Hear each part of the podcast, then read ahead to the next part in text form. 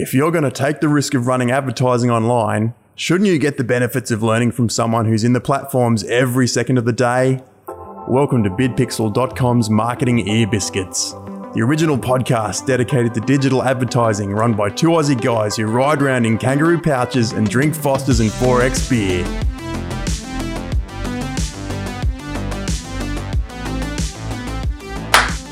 Alrighty, Christopher Mott, welcome to I don't know what episode this is, but welcome to another episode, mate. We uh, have been a little bit sporadic in these over the last couple of weeks. Uh, that Jay fella just I don't know where he is, right? What's he doing today? Do you know?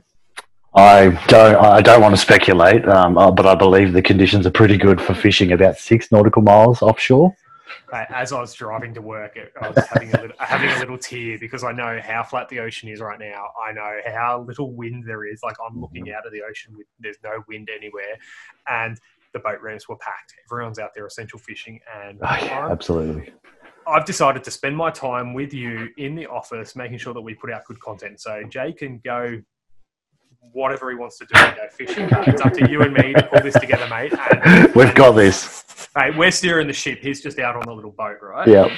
Um, so, mate, today we're going to talk about cheaper CPMs. And we kind of discussed this, and the team's been putting out a little bit of content over the last couple of days about chasing different objectives while we've got cheaper CPMs. But you reached out to me and said you want to expand on that a little bit further. So, your words were, let's talk about shifting objectives. So, what do you mean by that, mate? Yeah, so sh- shifting objectives, um, you know, I'm thinking in an ecom sort of platform here within Facebook ads, you know, your ideal goal with your advertising strategy is obviously, you know, to produce conversions. So running conversion campaigns or catalog sales campaigns in order to attribute, you know, dollar values and conversion events from your website uh, back into your Facebook ad account which is you know traditionally where we sit as well you know. We as an agency obviously attribution is you know is a strong uh, card for us to be able to you know show value and, and the quality of our work to our customers. But talking to you know can i, can, a, can I stop you there oh yeah. so very valid point is a lot of agencies will put people in a false sense of results, I guess, by focusing on conversions. That's essentially what you yeah. said. Here's, here's, here's a real live example of how that's happened. We just took on a clothing company, we got them live last week. They were getting like 30 times return on ad spend. Now, while that sounds amazing that they're getting 30 times return on ad spend, it was a vanity metric only chasing really warm traffic at the bottom of funnel. Now, what's the problem with that? Well, you run out of people to retarget. You run out of people to put ads in front of, right? Straight like away. If you're not building your, if you're not building the brand awareness, you run out of people to target, right? And you might get a 37 or whatever it was times return on ad spend, but if you try and spend more money on it, you're going to plateau, right? There's only so many people that you can retarget ads to. So we've reduced their ads, uh, their return on ad spend down to like 17 times or something, but we've thrown a ton of traffic into the top of funnel, which is still converting because we've done it right and we're making sure that we put the right people into the top of the funnel. So we went from like 37 times what they used to get with another agency to 17 times return on ad spend, which is still a shit hot number, right? Like they're oh, getting oh, absolutely. sales for two, three, or four dollars, which is a magical amount for a cost per acquisition for e-commerce right now. So that's my little rant. You're saying that you're saying that as an agency, agencies will tend to focus on conversion objectives because it makes agencies look good, right? But as a business owner, what do you need to be considering? Uh, considering the right place to invest your money, um, you know, and it's not it's not so much you know conversions make agencies look good. It's you know the the key goal and the end result. Um, what I was sort of thinking about, you know, we've been talking about cheaper CPMs um, for the last couple of weeks, which is a great result. But where that really comes into its own is the higher objectives. So your brand awareness, reach, and traffic, those sorts of things. They've traditionally got CPMs at half the price of a conversions campaign anyway, even so at the can, peak can, of the market. So, can we explain that a little bit? So, you could do a website traffic. Campaign, mm-hmm. which is not a conversion objective. It's not going to show results on a purchase. So you yes. can do a website traffic awareness campaign. What most agencies will do will be a maybe a view content conversion campaign, mm-hmm. which is getting people clicking through, and it's kind of the same objective, getting people to view the content on the website. But that view content conversion objective is costing a heck of a lot more than say a website traffic objective. Yes, yes, hundred percent. When so I'm just trying to break it down really, really yeah, simple. Because no, that's cool. And you know this back to front. Yeah, and effectively, you know, you're you're doing the same thing. So if you are running a traffic campaign, directing it to, you know, specific products on your website, uh, versus a, a conversions campaign, which is doing exactly the same thing, and your uh, conversion objective is set to view content. It's the same deal, you know. So if you, you throw a dollar figure at it, you know, say ten dollars a day for each of them, um, there'll be a there'll be a significant difference between reach, um, impression size, CPMS, uh, and even click through rates between those two objectives, even though they're optimized for the same thing. So when we're talking to a business owner, somebody who uh, may or may not be with an agency, I'm thinking may not be with an agency at the moment and looking to do social media stuff. Um, you know they potentially have a new pixel on their website or they're not really sure about you know i'm driving for conversions but my audience is really small and i'm not really getting the purchases. Shifting objectives back to a higher funnel objective with the same budget could potentially increase your audience size. As i mentioned you know a, a traffic campaign always has cheaper cpms than a conversions campaign um, because you know the way the algorithm's targeting the people that it wants to show those ads to so you can target the same people, right? Same people. Asking Facebook to yep. consider them based on a different objective. 100%. Yeah. Okay. 100%. I know um, this. I just want to clarify. I know. Yeah. Sorry. I do. I'm not that silly.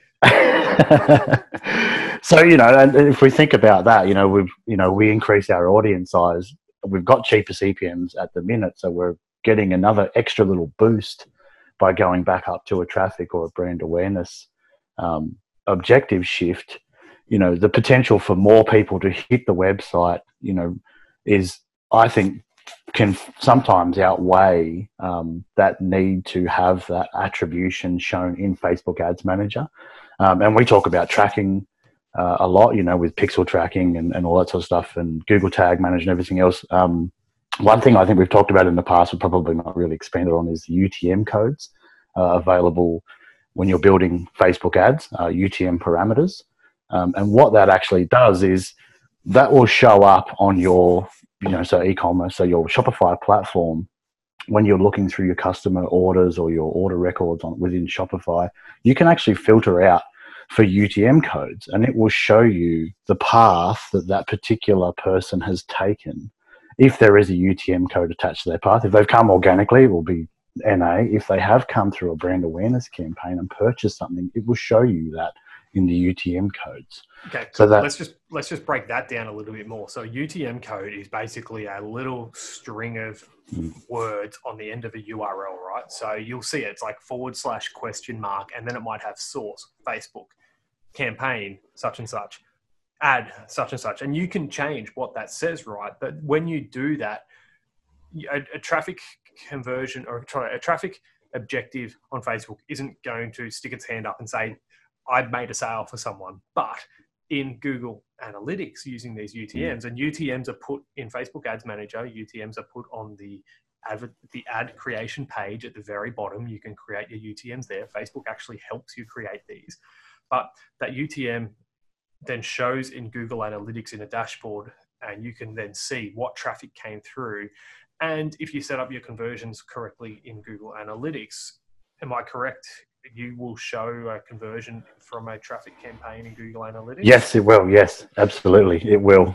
100% it will. And, and that's a really strong tool for a business owner that, you know, may not be with an agency is, you know, they're throwing some money at Facebook ads and, you know, not really sure if they're seeing results. But like I say, you know, something as simple as a little bit of script on the end of that URL can change that overall picture.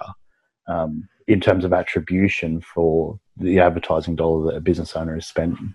So we could get into a whole thing on attribution windows mm. and first click, last click, all of that sort of stuff. That's not for this conversation. No. We're not. This message isn't going out to that person that's that uh, advanced in this.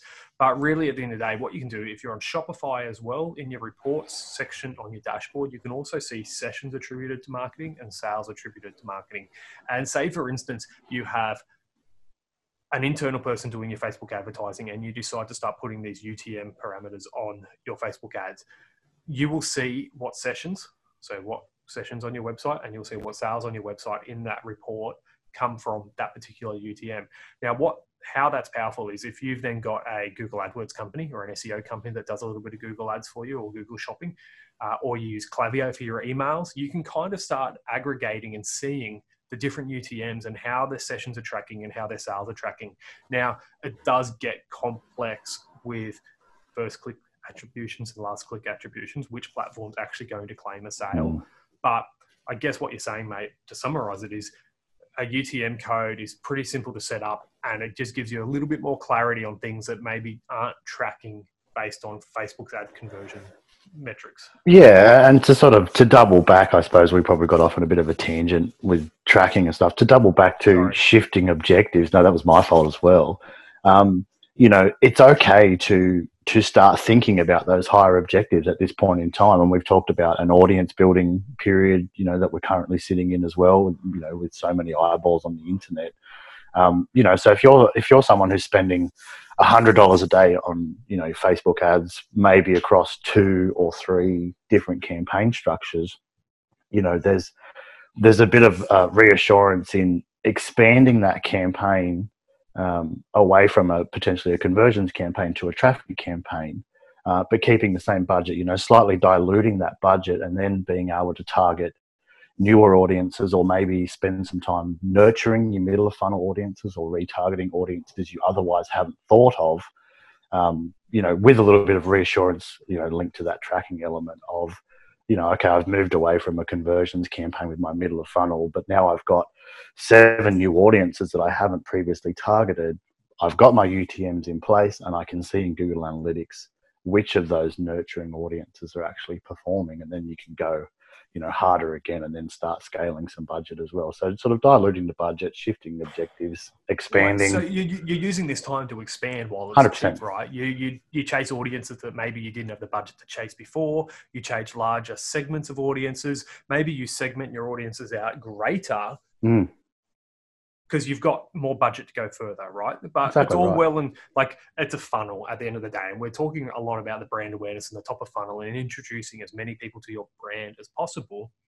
There's still got to be a sale at the end of the day, right? Advertising yeah. needs a return. So while you might not be able to trace a conversion on a brand awareness style objective, you still need to then follow that up with retargeting, right? Yeah.